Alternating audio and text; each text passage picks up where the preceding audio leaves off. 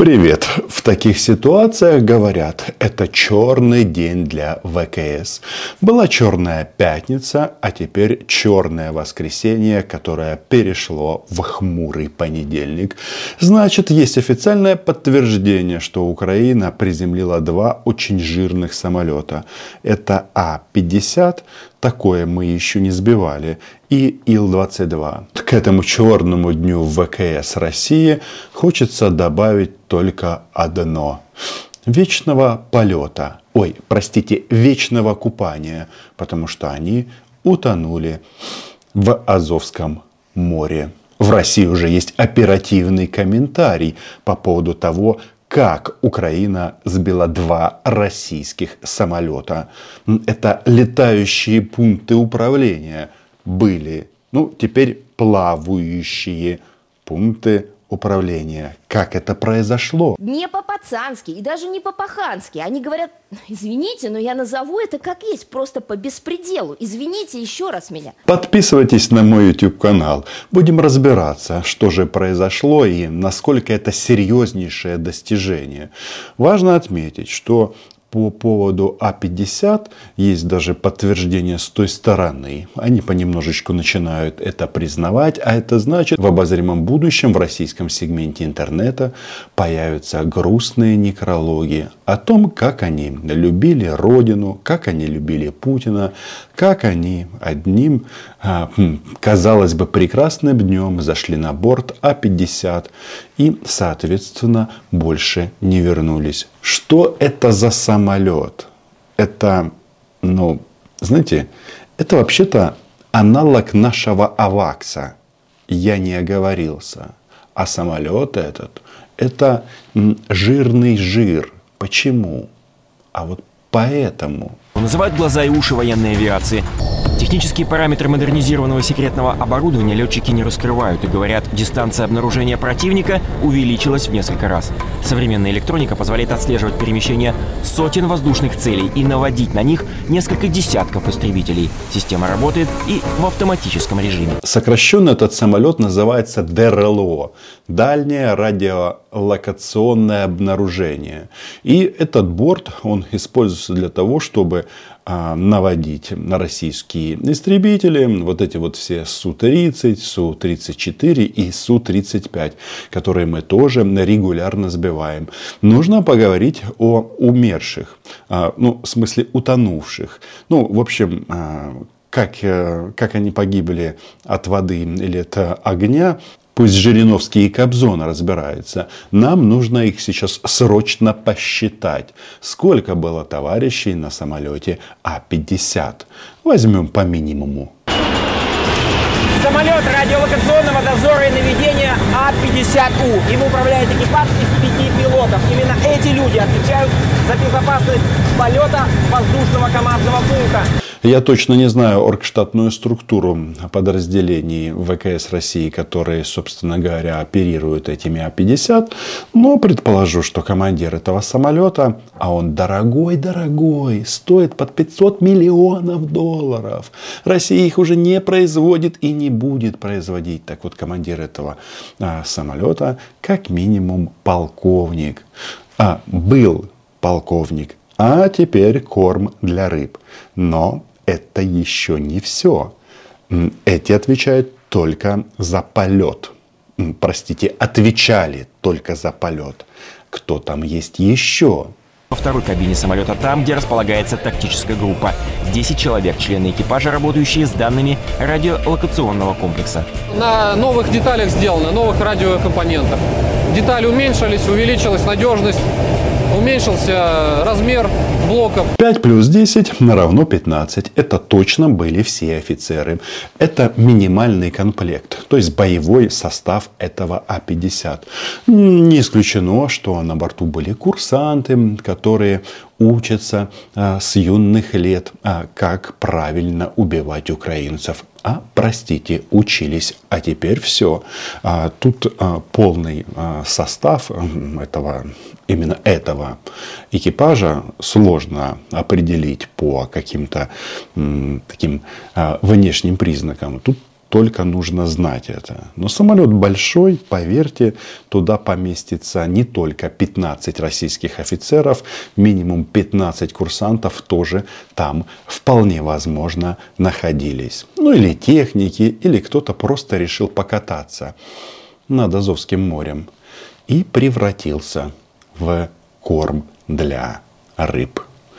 Будут не только жирные лисицы под Авдеевкой – а, бычки азовские голодать тоже не будут. Как это все описать и как это все охарактеризовать? Российская власть из этой ситуации сложной пытается вырулить. И вот Песков начал нести пургу, и он говорит о том, что у Кремля нет информации о том, что вооруженные силы Украины сбивали самолеты на российской армии. Тут а, ну, Первое, они дают заднюю, ну то есть э, Кремль прыгает в кусты, мол, спрашивайте у Герасимова, которого никто не видел после атаки по аэродрому в Саке. Так, на секундочку, э, я не думаю, что он там помер, но тем не менее в публичном пространстве зафиксирован этот товарищ не был. Или спрашивайте у Шойгу. А эти ребята, они себя считают богоизбранными, и э, для них западло общаться э, с журналистами. Хотя и журналистов в России нет. Но вот эта вот тема, что у Кремля нет информации о том, что ВСУ сбивали самолеты российской армии, она прикольна чем? Потому что россияне массово загоняют тезис о том, что они погибли, ну, как минимум, вот этот вот Ил-22М от friendly fire, то есть от дружественного э, огня это тоже прикольно, потому что тем самым мы сейчас видим ну, некую конкуренцию между воздушными силами Украины и ВКС России. Кто быстрее и больше собьет российских самолетов. Я предлагаю в следующий раз, когда, например, из Эйска будет э, совершен взлет пары на российских Су-34 или Су-25, они их в последнее время практически не используют, слишком, слишком опасно для жизни. Так вот, предлагаю поступить по-братски. Значит, один Су-34 сбивают в ВКС России и объясняют это тем, что Крымский мост под надежной защитой. Ну а второй самолет а, сбиваем уже мы. Ну а что? А, можем же где-то договориться посередине. Правда? Значит, комментарии в части этой ситуации, они продолжаются. Там проведен некий брейншторм, чтобы выяснить, а что же делать? Что же нам сейчас делать? А спасаться как? Спасения нету. Удача. Только удача. Больше ничего нет. Вам не кажется, что как-то по-новому зазвучала фраза «потерь нет»? А, значит, на удачу надейся, но в самолет не заходи. Вот базовое правило. Мы, а, как соседи, по-соседски а, транслируем простую мысль для российских военных, что для вас здесь действует правило. Уйди или умри но лучше не приходи. Вот пилоты А-50 не послушали, и 15 российских офицеров и непонятное количество курсантов отправились в ад. Но это не все. Дело в том, что этот Ил-22, он тоже жирный. А, последний раз это самолет этой модели сбили вагнеровцы, когда шли своим победным, а, победным маршем на Москву. Если бы тогда Евгений Викторович не зассал, то, возможно, сидел бы сейчас в Кремле и попивал бы боржоми и любые другие напитки по своему желанию. Но он уже в аду. Вместе с Жириновским и Кобзоном встречает экипаж э, Ил-22. Правильно, если мы говорим про Пригожина, второй экипаж Ил-22. Потому что все по-честному.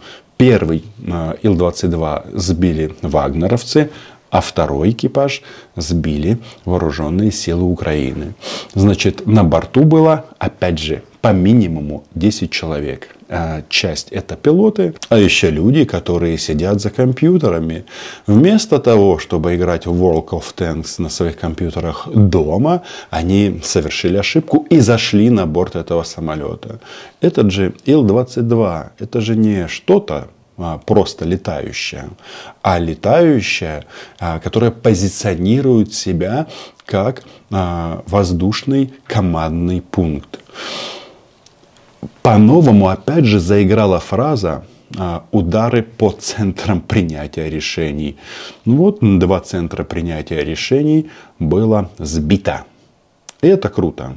А слава ЗСУ, слава військово-повітряним силам України, комментарии по поводу происходящего продолжаются. Знаете, что это было вообще-то? Что мы только что показали российским захватчикам? Вы будете удивлены. Кузькину мать покажете? Маман де Кузьма?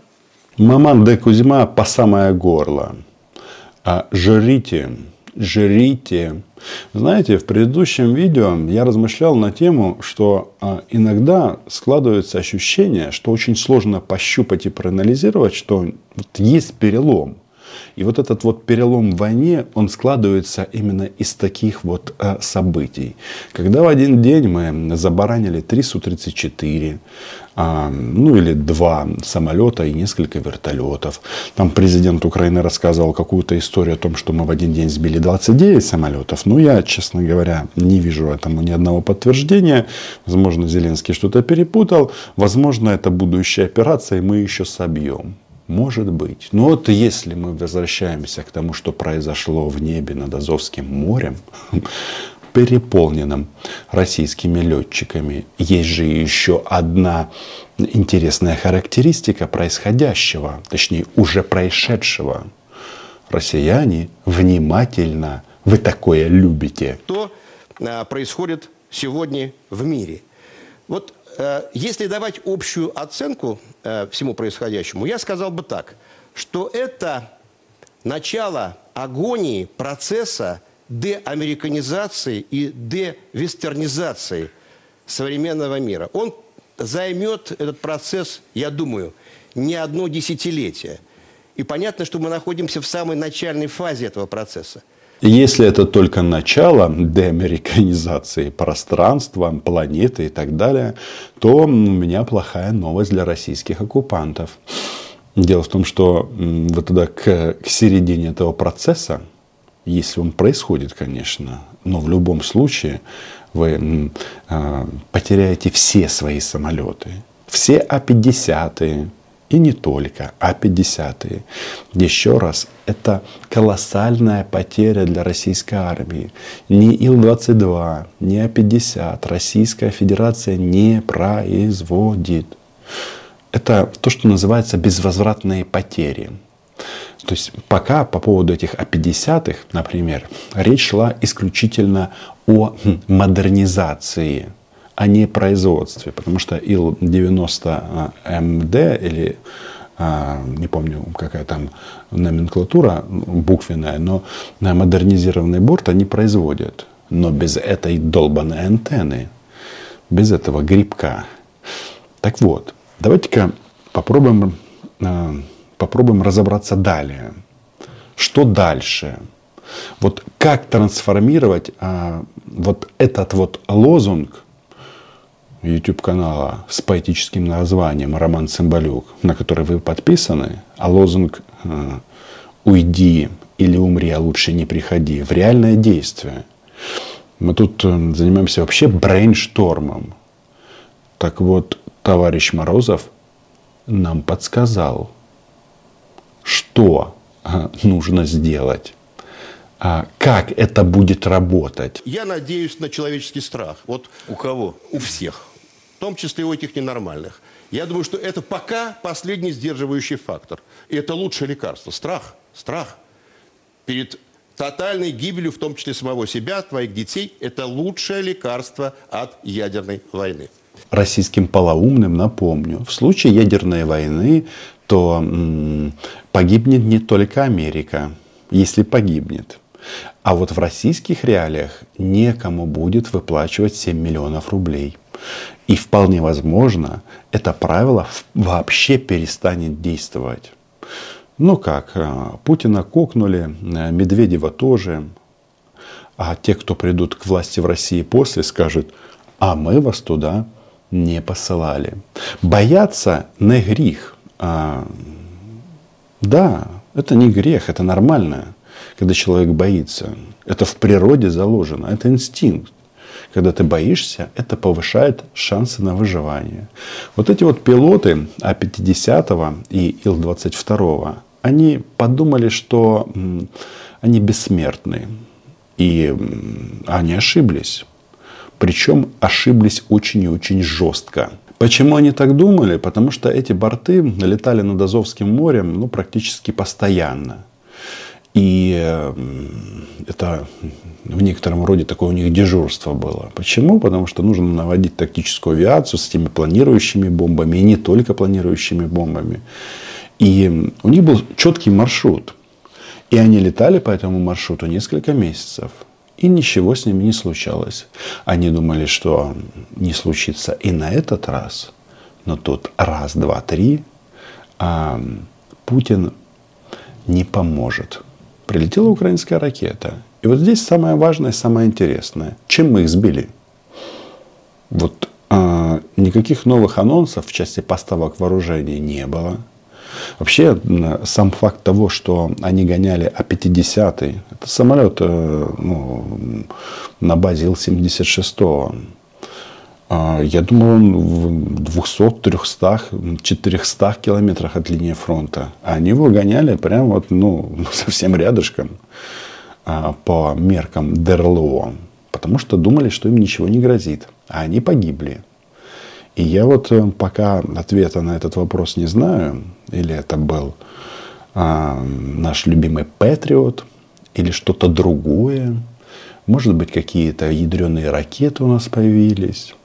Например, для F-16, я ничего не утверждаю, есть ракеты а, воздух-воздух, которые летят на 350 километров. Ну, то есть, реально ядреная штука. А этому Илу, а, ну, в смысле, а 50-му, много не надо. Там маленькую дырочку в районе хвоста сделать, и дальше дело физики. Она сама его разорвет на мелкие части. Ну, в смысле, самолет. Вот такой вот расклад. Но, россияне, есть и хорошие новости а, для вас. Вы выводите в или вводите в строй страшное оружие. Мы практически опять начали бояться. Э, по э, военно-морскому э, флоту после ремонта возвращается авианесущий крейсер «Адмирал Кузнецов», возвращается тяжелый атомный крейсер адмирал Нахимов, э, после того, как он вернется в строй, пойдет на ремонт э, Петр Великий Северного флота. Они нас решили Кузей напугать. Это авианосец, когда-то построенный в Николаеве в советские годы.